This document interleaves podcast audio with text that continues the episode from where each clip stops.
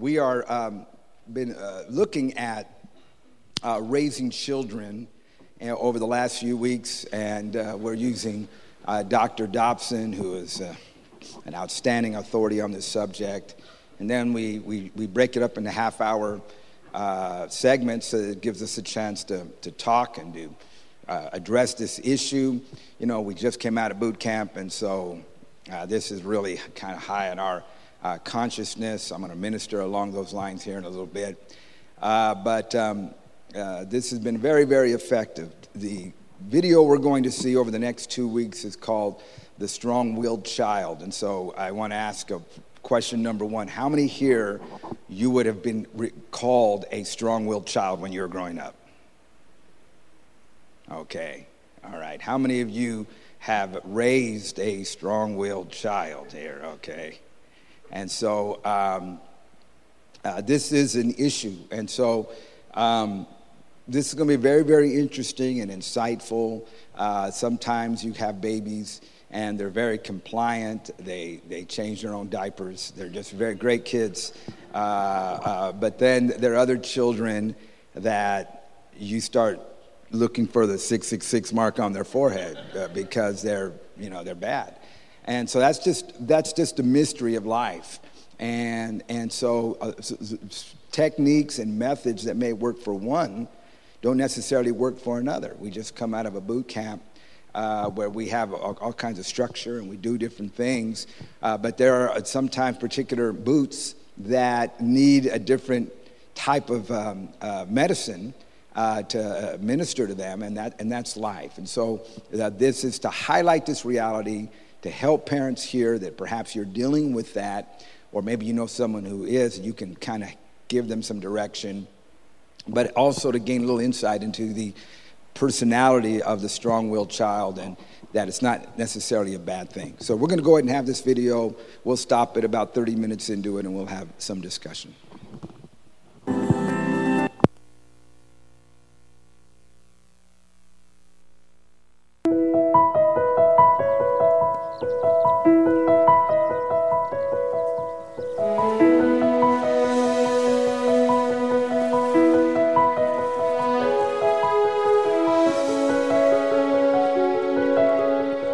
America's best loved family advocate, Dr. James Dobson presents Building a Family Legacy.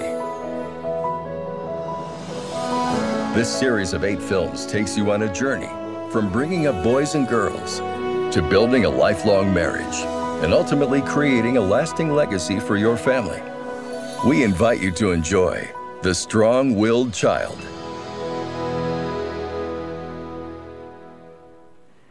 Hi, I'm Ryan Dobson. And you're going to hear a lot of stories my dad tells of my sister and me growing up. I'm guessing that the subject is something you'll understand. It's about raising strong willed children. Well, despite the odds, I grew up, went to school, and got married. And now I have a couple of mini me's of my own. Their names are Lincoln and Lucy, and like I was at their age, they are on the move. I have to admit that when I watched this film, the first thing I did was laugh at my dad's haircut and his sideburns and glasses.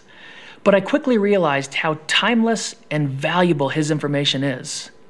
His guidance is so helpful because when this was filmed in 1978, he was right where so many of us are now, with kids of his own at home. I know you'll recognize yourself and your children in these instructions, and just maybe you'll find solutions that you haven't thought of before. I know I did. So it's with pride and pleasure that I introduce my dad, Dr. James Dobson, and this film, The Strong Willed Child. I want you all to meet my very best friend on the face of the earth. That person just happens to be here by a stroke of luck this evening. I want you to meet my wife, Shirley. Would you greet her, please?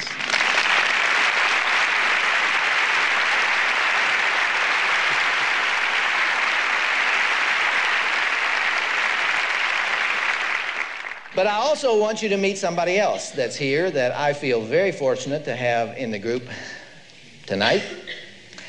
For the first time in two years, my mother is able to be here, and I'm delighted to introduce Myrtle Dobson to you. Will you stand up, please?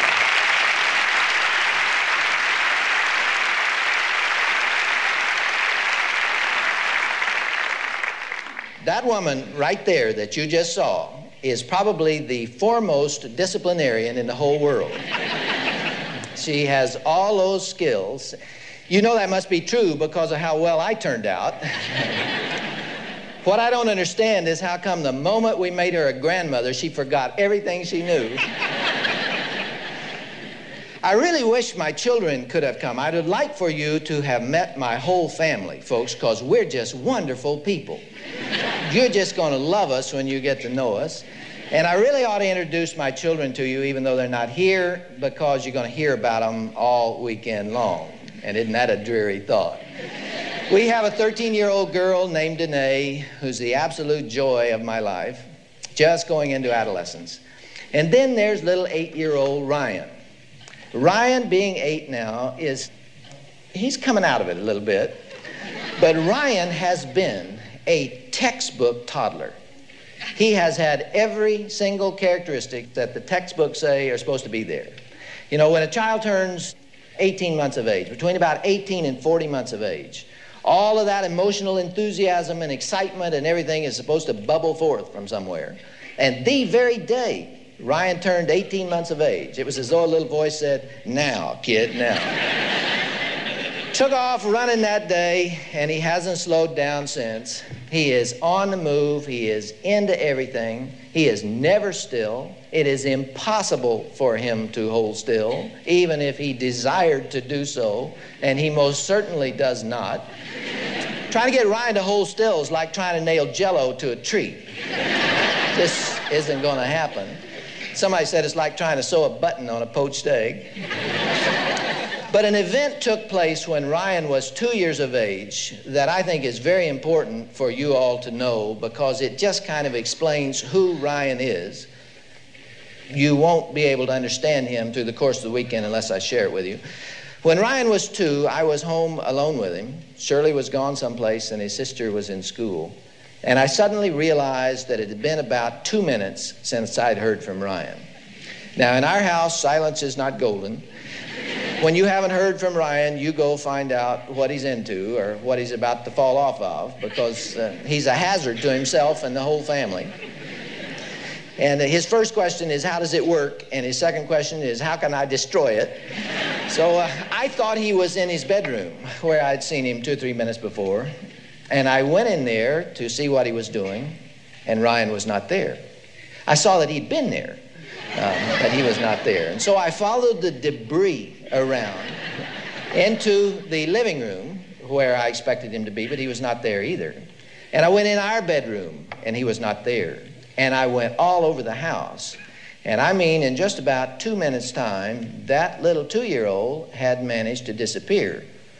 And I was starting to panic because I could see him running down the middle of a freeway somewhere. And finally, I went into the kitchen and I looked through the kitchen window out into the backyard where we have a kind of a circular driveway that curves around. And I saw that somehow Ryan had managed, at two years now, two years of age, to go out of the back door, get the door open, go down the steps, and up into the back of a truck which some builders had parked there. Now, I have no idea how in the world the kid got up into the back of that truck because it was farther off the ground than he was. But when I saw him, Ryan was trying to get down. And he was hanging off the back of this thing from the waist downward. And his feet were still suspended about 18 inches from the ground. And I saw he's going to kill himself. There's just no way he could get down. So I came out of the back door and I slipped up behind him and I put my hands under him like this to catch him when he fell because I knew he was going down. And Ryan did not know that I was there. He didn't hear me coming. But when I got up close to him, I noticed that he was talking to himself. Now, he wasn't screaming, he wasn't crying, he wasn't even calling for me, but he was probing empty space with one foot back here. And he was saying, Somebody help the boy.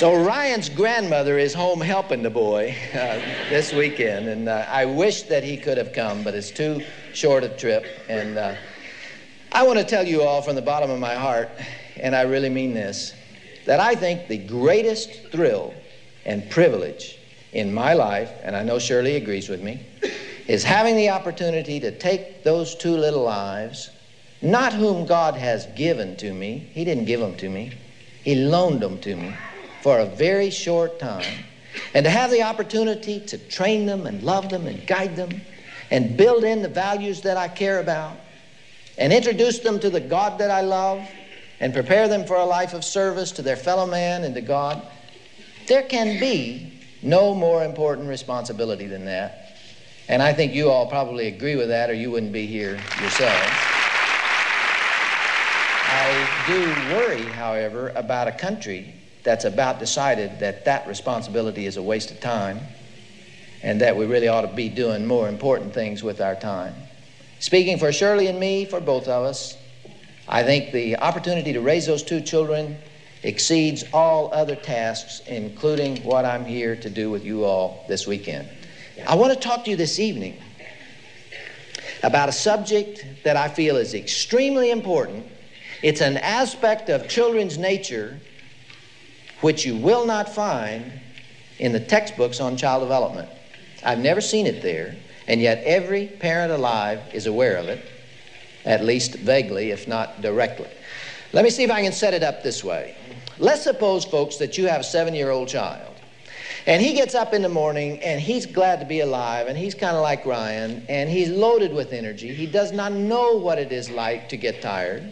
And the sun's coming up and he's so glad to be alive and he's going a thousand miles an hour and he doesn't mean to be bugging anybody. I mean, he's not really looking for a fight, but he's sitting at the table in the morning and he's fooling around and he's acting silly and you tell him to settle down, but it's just hard for him to do it. And finally, he wheels around, and his elbow catches the milk, and the glass goes over, and the milk runs on the table and off on the floor for the third time. Let's suppose this same child was told and intended to feed the cat this morning. He planned to do that. That's what he wanted to do. It's his cat, his responsibility, and he was going to feed the cat. However, he got up a little bit late and he couldn't find one of his shoes and when he finally did find it, he sat on the floor fooling with the knot. And uh, by the time he got it all together, the bus was there, and he didn't get around to feeding the cat today. He meant to, he just didn't get it done. Let's suppose that he leaves your best saw out in the rain. Now, some of you know this kid, don't you? Gets it all rusty. Let's suppose that he. Uh, uh, loses his bicycle. He leaves it all over town and forgets to bring his books home. You know, there's just a long series of what I would call, I suppose what anybody would call, childish irresponsibilities. Now, folks, childish irresponsibility is an absolute certainty in childhood. I think God made children unable to carry adult levels of responsibility because their little minds and bodies are not capable of withstanding the pressures that we undergo trying to carry our responsibilities. They can't handle migraine headaches and ulcers and all the rest of it, high blood pressure, everything that comes with this kind of pressure. They can't carry high levels of responsibility. And you shouldn't expect them to. And I think when this occurs, your obligation as parents, in a very patient way, is to take the child a little further in the direction of mature responsibility, keeping it consistent with his age, but not expecting him to carry excessive levels of responsibility. He can't do it. It requires patience. As a matter of fact, punishment and harshness over matters of responsibility, I believe, are wrong because you can teach it so much easier with a game and with a pleasant approach. Let me give you an example. In our home and in our family, we wanted to teach our children the simple little task of putting a napkin in the lap before you eat. Now, that doesn't look like too big a deal. Should be able to handle that pretty well. All you do is you take it off the table and you shake it out and put it in the lap. Folks, we told our kids about that about 743 times, and it just wasn't sticking. You know, they just didn't seem to hear it over and over and over again, especially in restaurants. Uh, Danae, don't forget, put the napkin in the lap. They weren't getting the message. So now we don't talk about it in our family anymore. Don't mention the napkin, putting the napkin in the lap. Instead, we play a game in our family. And that game says that if you take one bite of food, before remembering to put the napkin in the lap. You have to go in your bedroom and count out loud to 25. And folks, you cannot believe how foolish Shirley and I feel.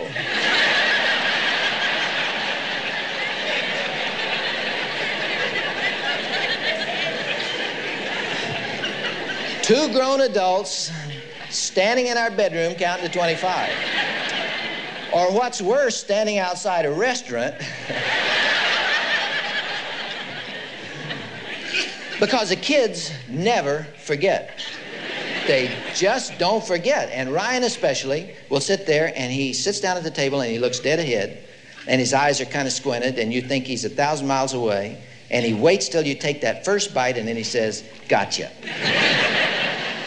I see you can teach acts of responsibility a lot better with little games like that than with a lot of harsh punishment. It just doesn't call for it, and I think it's inappropriate.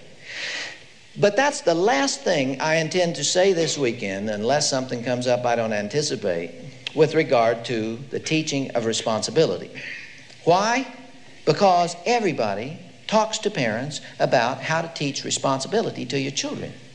If you go down tomorrow or Monday and you get a book from the library on discipline, the illustrations, you check me on this and see if I'm not right. The illustrations will talk to you about how to teach your children responsibility, how to get them to brush their teeth, how to get them to take out the trash and keep the room clean and wash their hands before they eat. The examples will deal with responsibility, virtually all of them. I don't want to talk about that for that reason, because that is the easier half of the parent task. And there is another kind of behavior which the textbooks don't talk about. There's an ominous silence on the subject. So let's just take childish irresponsibility and push it over here to one side. And let's go over to the other side and talk about this other kind of behavior, which I call willful defiance. You see, it is very different in nature from childish irresponsibility. It's not that your child forgot something. It's not that he worked too slowly. It's not that he spilt something. It's not that he was too energetic. It was not that he left something someplace. You see, it's not that he was too immature. It deals instead with an aspect of childish nature that is built into our system. It's in the human computer which causes a child to look you in the eye and say, I know what you want, and I won't give it to you. What you going to do about it? Where there is a nose to nose confrontation between children, and where the child says, I don't think I'm going to accept your leadership. And authority and leadership are similar concepts. Now, folks, I don't know why it is. I don't know why. I've given a lot of thought to it, and I can't tell you. But I know that children care about the issue of who's toughest. That is very important to kids. I'm not just referring to physical strength, I mean strength of courage and strength of confidence. Children care about that issue a great deal.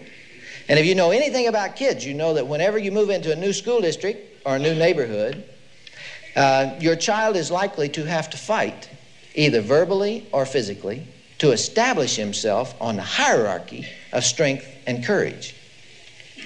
Um, and this is why uh, children are at kind of have a struggle with each other. This is what's behind the Tom Sawyer Huck Finn argument where they drew a line in the dirt and dare one another to cross over. When they first meet each other, that kind of conflict is what takes place. This is what's behind two little boys standing on the corner and one says, My daddy can beat up your daddy. I heard a kid the other day said, That's nothing, my mama can beat up my daddy. but children care about that issue. And we saw it illustrated in our own home when our daughter was in the fifth grade. Shirley and I did probably the most noble thing we've ever done in our lives. Number one, noble, right here. We invited all the girls in our daughter's fifth grade class to our house for a slumber party. And I'm not ever going to do that again. One time, but it was, it was one of the most, I suppose you could say, interesting um, nights of my life. Those girls came in at 5 o'clock in the afternoon when their parents brought them. And I only knew about two or three of the girls in the group at that point. And they did not sleep through that night until 11 o'clock the next morning when their parents came and got them. And uh, I did very little sleeping myself, I might say. So I only had from 5 o'clock one night till 11 o'clock the next morning to observe those kids. But I want to tell you that was one of the most fascinating experiences I've ever had. To have a social group come in that already was acquainted, it was already well established, but I was not aware of it, see. And to have just that one night to watch them, by the time they left the next morning, I could tell you where every single girl fell in the hierarchy of strength and courage. See, there was a number one girl, a kind of little queen bee. And when she said, Why don't we go to a park? Everybody said, Yeah, let's go to a park. We'd like to do that. And when she sat on a park bench, they kind of fought to see who got to sit by her. And when she said something was funny, everybody just broke apart with humor. And when she said, We don't want to do that, well, that was the end of that idea. And everybody sort of did what she said to do. And when she was not there, there was a second girl in command.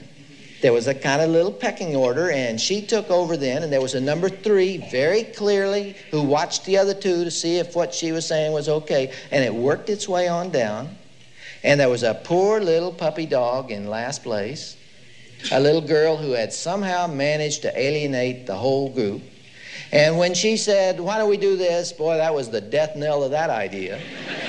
and when she said something was funny, nobody laughed. They didn't think it was funny. And when she walked along, everybody trying to stay away from her. Nobody wanted to walk with her. And she was clearly in last place. And I kind of felt an obligation to talk to her father about it when he came to pick her up at 11 o'clock the next morning. And I told him what I'd observed. And he said, How well we know. He said, We've wrung our hands about it all year long. She was a cute little girl, but somehow she had managed to turn everybody against her. I noticed that she is not in the school this year, and I think the parents moved, and I think that was a wise idea to kind of break that cycle. But the interesting thing, folks, is that every girl knew where she fell in that hierarchy of strength and courage. Every one of them knew it. I talked to my daughter about it the next morning. I said, Danae, did you notice that some of the girls seem to be respected more than others?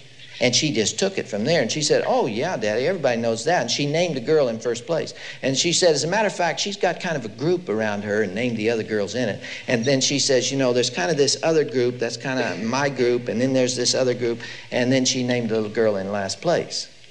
See, kids know this matter. They care about this matter of who's in charge, who's toughest. That's important to kids. And that's why I can tell you that if you're a mother or a father, or a grandmother or a grandfather, or a Boy Scout leader, or a Brownie leader, or a bus driver, or a Sunday school teacher, if you lead kids about the third day, somebody's going to say, How tough are you? I don't think you've got the courage to back it up. Let's see what you've got. And I think it's very important to recognize the challenge when it occurs and to know how to respond to it when it takes place. Because if you watch kids, they'll tell you what they're thinking. I talked to a man the other day who told me that his father was a minister. And when he was just a kid in his dad's church, he was sitting out in the congregation one day, right near a four year old who was just giving his dad fits. I mean, the kid was dropping books on purpose and talking out loud and just really giving everybody fits. And finally, the father had had enough. And he picked him up and he put him over his shoulder and he took him out. And as the kid was going out the door, he called back over his shoulder to the congregation and said, Y'all pray for me.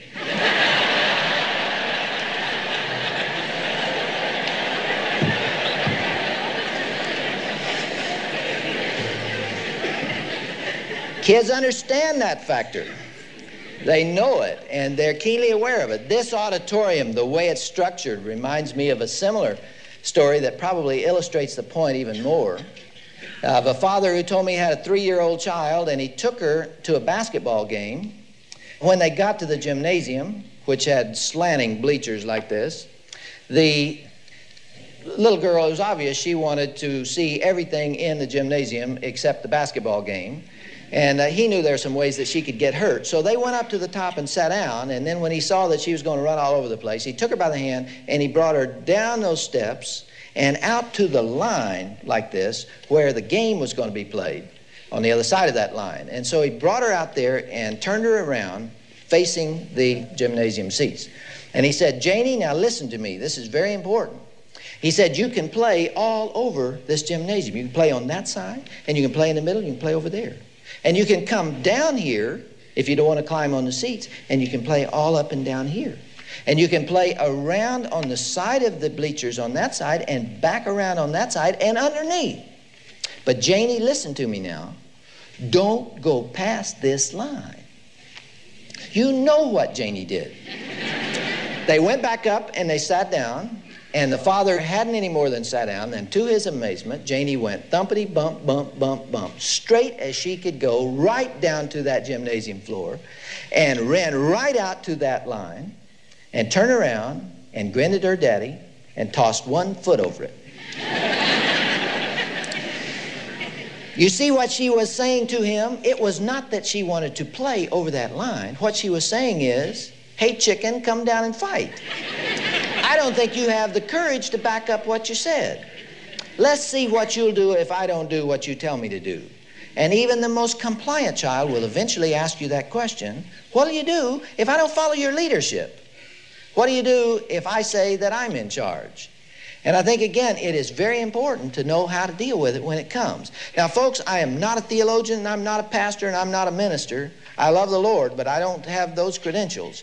And what I'm going to say to you at this point may not be accurate, and there are probably people here in this auditorium that are much more qualified at this point than I am. So let me just give you an opinion.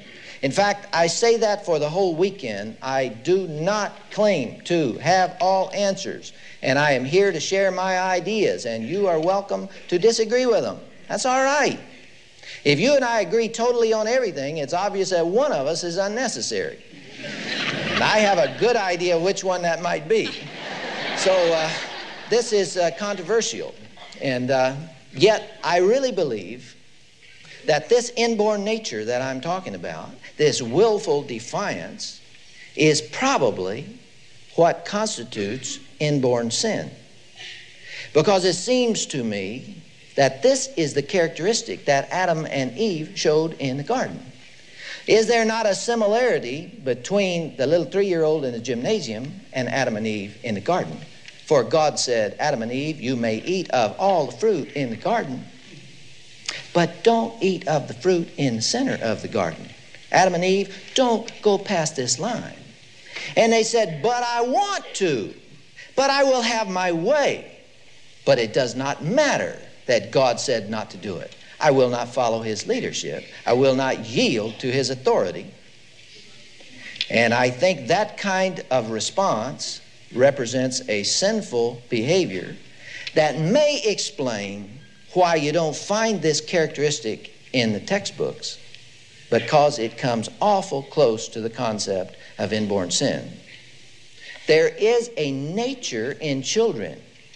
You and I have it too, which leads us to challenge authority, even loving leadership in that sense. And uh, I think, again, we've probably given too little attention to it. Now, when it occurs, it is my opinion that a spanking is a very useful tool for a child between about two and ten. Not because he spilt his milk, not because he left his books at school, not because he lost his bicycle, not because he didn't feed the cat, not because he was irresponsible. But in those moments when that child looks you in the eye and you know you have a contest underway, and when you've drawn a line in the dirt and he walks out there and he tosses his hairy little toe over the line and he lets you know he's looking for a fight, you really shouldn't disappoint him.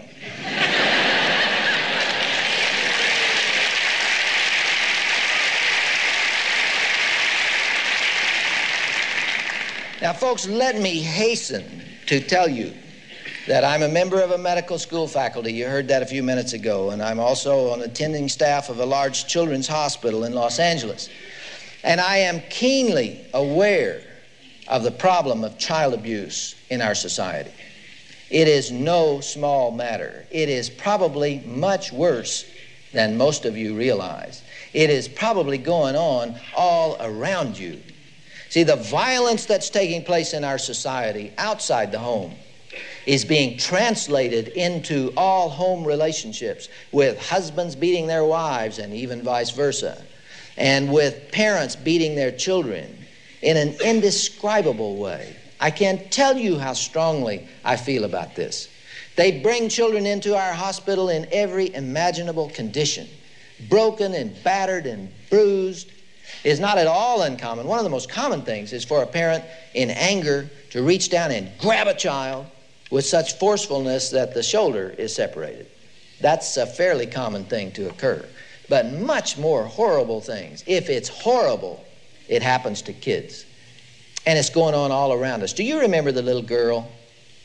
In fact, the whole country was talking about her for a while there in Southern California, who was identified in the back room of her parents' house about five years ago, a little girl named Susan, who was 13 years of age and had spent her whole life in that back room. And in fact, her father had forbade anybody to even talk to her. And when she was discovered, having never been out of that room, she had the language of about a 13 month old child, between 13 and 18 months, a little bit beyond dada and mama. She had never seen an automobile. She'd never seen a dog. She'd never ridden in an elevator. But this little girl had been in that back room for 13 years. And when they found her and brought her to our hospital, she was not even toilet trained. And the brother said, that they had a toilet in that back room. And because she was not toilet trained, uh, they would tie her on that toilet and go off and leave her and come back perhaps the next morning with her asleep hanging off the side. When they found her and brought her to our hospital, she had spent so much time on that toilet that she had a ring of calluses on her buttocks from the amount of time that she'd spent there. Now, folks, that kind of thing is all too common. And a much less harsh abuse of children is just everyday stuff. And I want you to know, and I want to stress it, I want to put it in neon lights, that I don't believe in harshness with children. Our kids don't live in that kind of atmosphere. I don't believe in it. You can destroy a child by being oppressive and mean and angry and capricious, where he never knows what he did wrong, when he's going to get slapped across the mouth for his accidents and mistakes, when you come home tired off the freeway and you kick your kids around, when dad rules with an iron fist and he slams it down and everybody jumps out of a fear relationship. That's not what I'm talking about. But that is very different, again, than accepting a challenge from a child who says, I don't believe you're tough enough to back it up. See, it has a totally different frame of reference. Folks, it is a real privilege for me tonight to have my mother here, especially on this subject.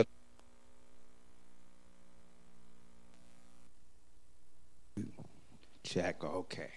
All right, we're going to, we'll pick it up, uh, but uh, we, we need to, to, stop it right here. Um,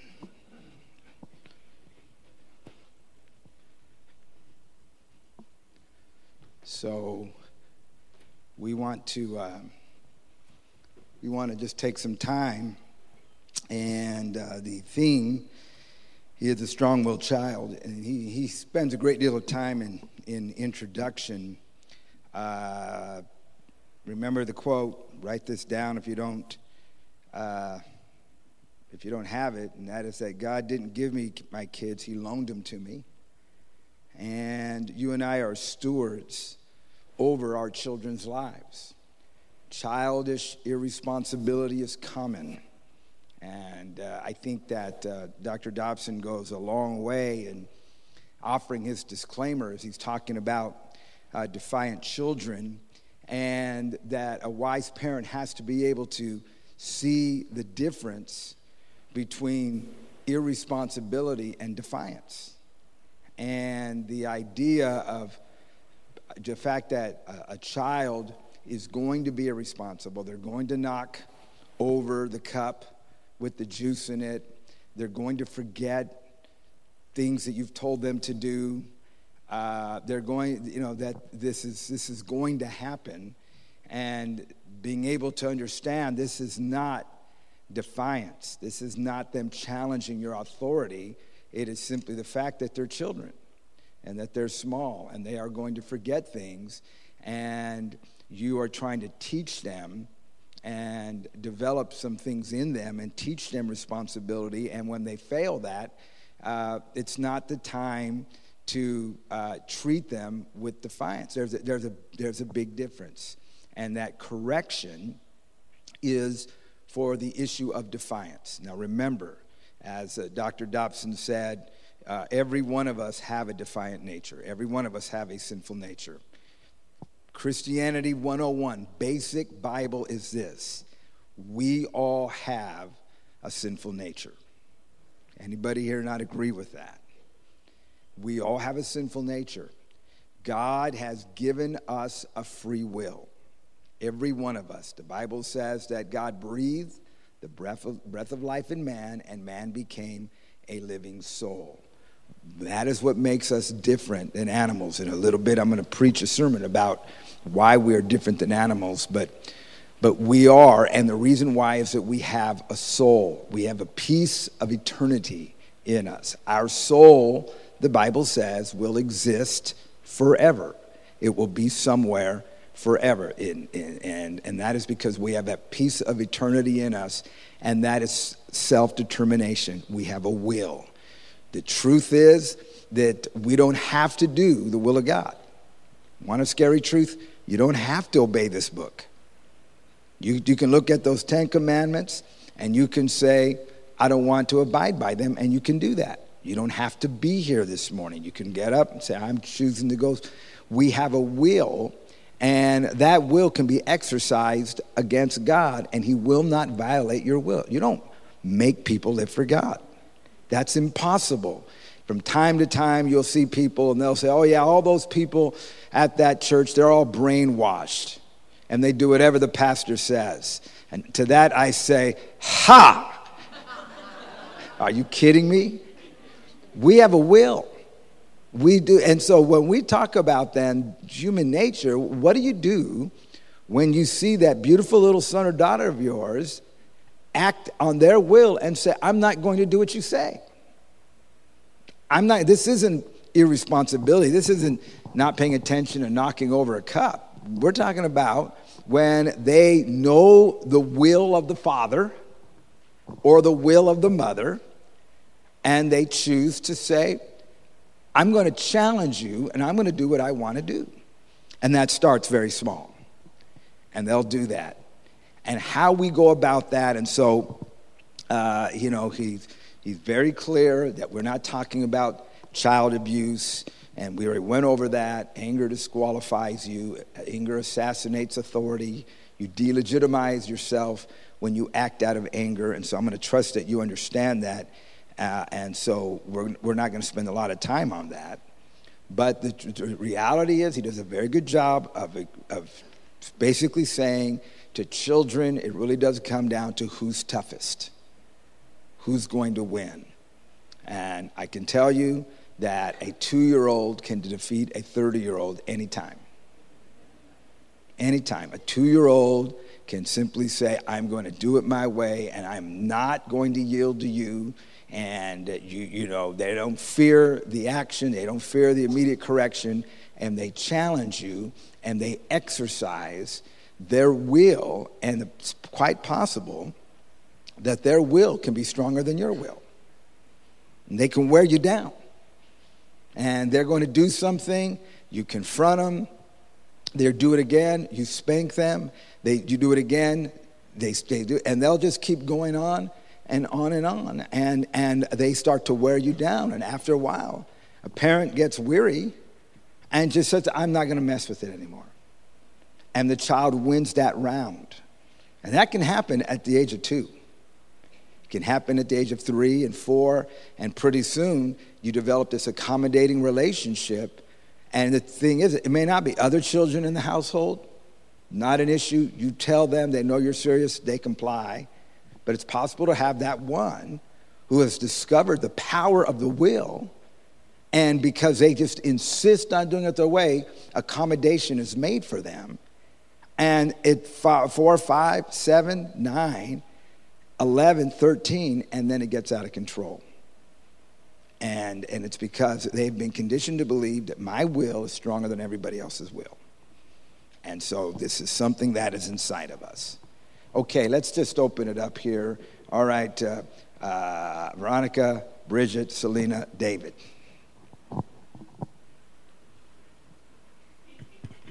Um, when you just said that, it reminded me of being a single parent, being the mother and the father, and having to be the disciplinary in, in the family. And it gets weary. After a while, you get tired of it, and then you finally just give up. Because, like you said, the kids are going to win eventually, you know, because they'll wear you down. But um, as they get older, it gets more difficult, and it's too late, you know. Um, when Caesar and I decided to get married, you know, my son Justin, he was testing. He was testing, you know, because he was only the only man in the family. He was always there for me. He was my right hand man for the longest time. And now that Caesar came into the picture, it was hard for him to step down. And I think it, I have a lot to play in it because I put him there. Yeah. you know, I relied on him a lot. And um, he was testing me, just like you were saying, you know, who are you going to pick? yeah. Me um, or your new husband? And it, like you said, you know, it is a hard, hard decision, you know, but it, you need to be consistent and to make that decision that um, you're not going to win. Yeah. You know. Okay, you, you raised something uh, that I'll just mention here, Veronica, really quickly in a more of a general sense. And that is that very often when you have the scenario of blended families and you have people coming in and you have children that are used to just their mother, and then you introduce a male into the mix, it can be a real it can be a real challenging time. Kids are like automatically against that. They're, they're, they're for the status quo. Just something in them and our fallen nature kind of views the male as authority, and we don't like authority. A lot of times the kids are dealing with profound disappointment in their biological fathers. And so the problem when you don't like, listen, can I just throw this in? Very important, maybe because of boot camp, it's really in my heart. You have an attitude with your father. You, you hate your father. You're going to project that onto every male authority in your life. You hate your mother. You're going to project that into every female authority in your life. It, I, I, know what I'm talking about here just through anecdotal evidence. I've seen it over and over again. I, I, I work with men, and they're constantly insecure in the relationship. They, oh, you don't like me. They, either they want to be your best friend or they don't want to be your friend at all.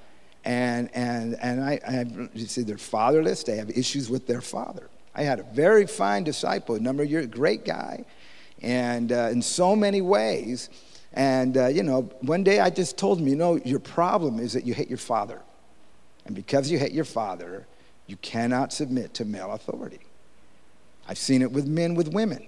There are some men that if a woman even offers their opinion, they have a fit, an epileptic seizure.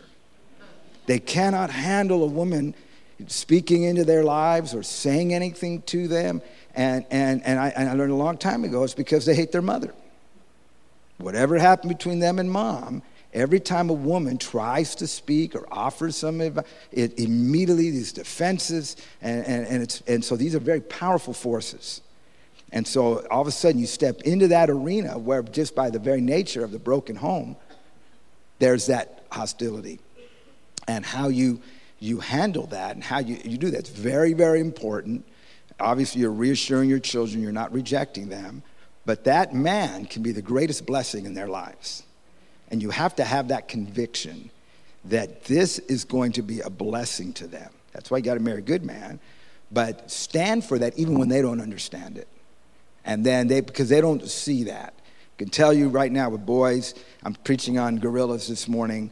Uh, it's hard to have two male gorillas under the same, in the same cage, and uh, especially in that kind of setting. So it's very natural. That's normal for that to happen. But if you understand that, then you know that that won't always be the case. But it just takes time. Okay, but that's a very good point. Bridget? Okay, so I was thinking about what he said about responsibility and discipline. And I know it's hard to believe, but I was, I was one of those kids. It was kind of hard because for me, like, there was an incident where I built a golf course in our front yard. And so the, the first tee was like the first part of the house And then the second tee was on the other side of the driveway. And I was determined to be able to get the golf ball to the other side of the driveway without breaking anything. And so I would tee off, get the ball over the driveway, but it always landed into the neighbor's bathroom window. And so, and these people, they would wait until my parents would come home and they'd, they'd bring the golf ball and, and show it to my parents and they'd say, you, you owe us a new window. And so my dad would spank me. And, and, and I remember thinking, I was so determined to make it to the second tee. And I always did it when my parents were gone because I didn't want to break their, their windshields. And so I was determined. And so he, I got spanked a couple times, but it never worked because I was determined to be able to, to finish my game. And so the third time or the fourth time, my dad said, okay, that's fine. Um, we're not going to spank you, but that window costs $25. And so he got me in a place where I'm like, okay, $25. And he goes, I will get it from you because my brother and I had jobs. We would always sell peaches on the street or just everything. We were always looking to make money. We were little kids. And so it was interesting because one day I went to go tee off, and I think he put a little note on their window, on the neighbor's window, and it $25 and I dropped the ball onto the tee, and I that was the end of my golf game. That was the end of my career. That was my end of everything because he hit me in a place yeah. where it really was a lot more painful than getting spanked. And so for me, getting spanked was nothing.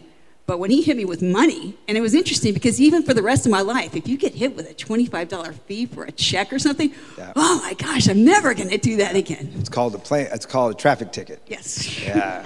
Very good. And so be very creative uh, when you want to teach children responsibility and just yelling at them and all that doesn't work. Say, okay, how can I be creative to get their attention and find a way to do it? You, I can tell you right now, if you've got uh, uh, children, I, I, you know, ages, I, it's changed. But I will say this: if you want to get your kids' attention, take away their phone. Take away their phone. If you have your children at home and there's misconduct, don't, if you're afraid to take away their phone, then you have a problem on your hands. Okay, let me say that to you. If you're afraid to take away their phone, I'm not saying that flippantly. You have a real problem because it says two things. Number one, that you're afraid of your child. Okay, you should not do that. Number two, it shows that they're so addicted to their phone, you know it's going to cause an uprising. It's weird. I can see people walk in church every single service. They walk in, they, you know, people get addicted to those things. And a teenager, I just came out of boot camp. I'm telling you, social media, all the hidden apps that are there. You know, they've got an app now that looks like a calculator. And as you see it, a parent looks at it, it's just their calculator but you press a certain sequence of numbers and it just unleashes all the hidden social media that's there. The things that are going on are absolutely incredible. And if you cannot grab your, te- your I was going to say teenager, but some of them not even teenagers yet, and cannot get their phone and look at it from time to time, just give me your phone. If you don't do that, they're going to school and not every kid has engaged parents.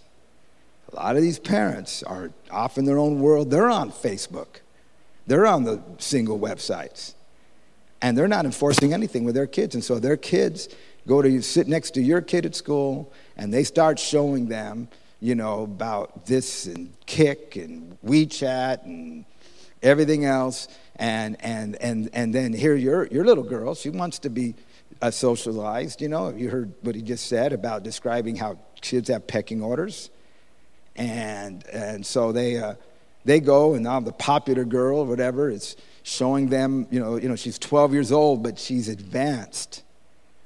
She's already exposed. She's already got the flirt on. She's only 12 years old. And so other little girls, they look at that and they think, wow, she's something to be admired. And then she's showing them this, and that at 12 years old, she, she's on this website, and look, grown men are sending me messages. I mean, you think we think we're outraged by that. But to a little 12 year old girl, that she, wow, she must be something. And so they show them how to download that on their app, to show them how to hide it on their, on their phone. And then they come to church, and, they, and, and this poison's there. And so you, may not be able to always spank somebody, but you have to have the ability to take their phone away. And if you take it away and they scream bloody murder, you've touched something. You've hit what was the equivalent of when uh, they got in Afghanistan to Tora Bora and uh, got close to bin Laden, and all hell broke loose because they got close to him. And so, every parent here that you, you, you're raising your kids, you really, it's very, very important that you, you learn to figure out what's going to get their attention. Okay, so Lena. Yes. Um, so, I, um, during the time of um, when I was in my addiction, I went to a rehab where I could take my children with me. And at that time, they told me that um, I was an abuser, that I had to be careful how I disciplined my children. And that's when I had Brandon and RJ. And so I had to learn to discipline them in a different way because um, I would hit them and I would hit them ugly. And so um, before I had Alexandra, I knew already that I was an abuser. I had to be careful because it seemed like when I would hit them and they would cry, it would make me madder that they would cry and so then i would hit them harder and harder and i and i my house was ran with an iron fist and i was the one that ran it. And so um, you know my parents even had to intervene at one time because it was really bad. But so as i had alexandra i already knew this was i was already aware of this about myself. And um, so one day just like dr dobson said i came home and i'd been around kindergartners all day long because i was substituting. And I got home, and Alexandra um, was having a hard time with her homework. And I exploded on her, and, um, and I hit her, and I sent her upstairs. And um, I was already saved, and I, I was just convicted. And I sat there and I cried. I got on my knees. I told God I don't want to be like this anymore. So I went upstairs and I asked Alexandra to forgive me. And she said, Mommy, I forgive you. And I said, Will you please pray for me? Um, because I don't want to be like this. You know, I knew it was something in me that I had to get over, and it was something that was still there. So she prayed over me and she said, Will you please take away all the anger and my mom being mad and give her flowers and butterflies? And so now when I want to get mad, I think of flowers and butterflies, and it's just delivered me. But oh, yeah. it took prayer and it took you know, me humbling myself and going to my daughter and asking her to forgive me yeah. and asking her to pray with me and for me. And that is what actually took it away so that we have a better relationship today. Praise God. Good testimony. Hallelujah. Dave? You know, uh, growing up, like you said, he, Dobson was talking about the years of discipline. I was uh, about 13 years old when my father died. I was at the age where you should begin to build relationship with your father after the spanking sessions, but I never got that. It was very difficult becoming a parent how to uh, put that into my kids. I was, I was the aggressor. Uh, that's all I knew. I came out of right out of the, the spanking years, and I never got into the loving, if if you will. Um, so but now I, I see I see the difference now because being with my wife and I together, partnering and learning that, I see we were able to balance that out. I was able to learn that. Um, it was very difficult. I, I gotta admit that because I see it now in and out of the church world. Uh, people at the at the time back then, like he was saying, people took abuse very extremely and they took it overboard. But I see now they take the other side overboard, that where they don't spank, and it's like, okay, why don't why don't we address that? And it's it's visible and it's evident. And I and I would always pray, God help me with helping number one, not being so the uh, so much of the aggressor, but also showing the other side, but balancing that out. And we stuck to our guns. 18, you get a phone. Before 18, don't come talk to me I mean, because who's going to pay it? Yeah. That's just one example. But, you know, my kids, man, they've appreciate uh, everything that we've done.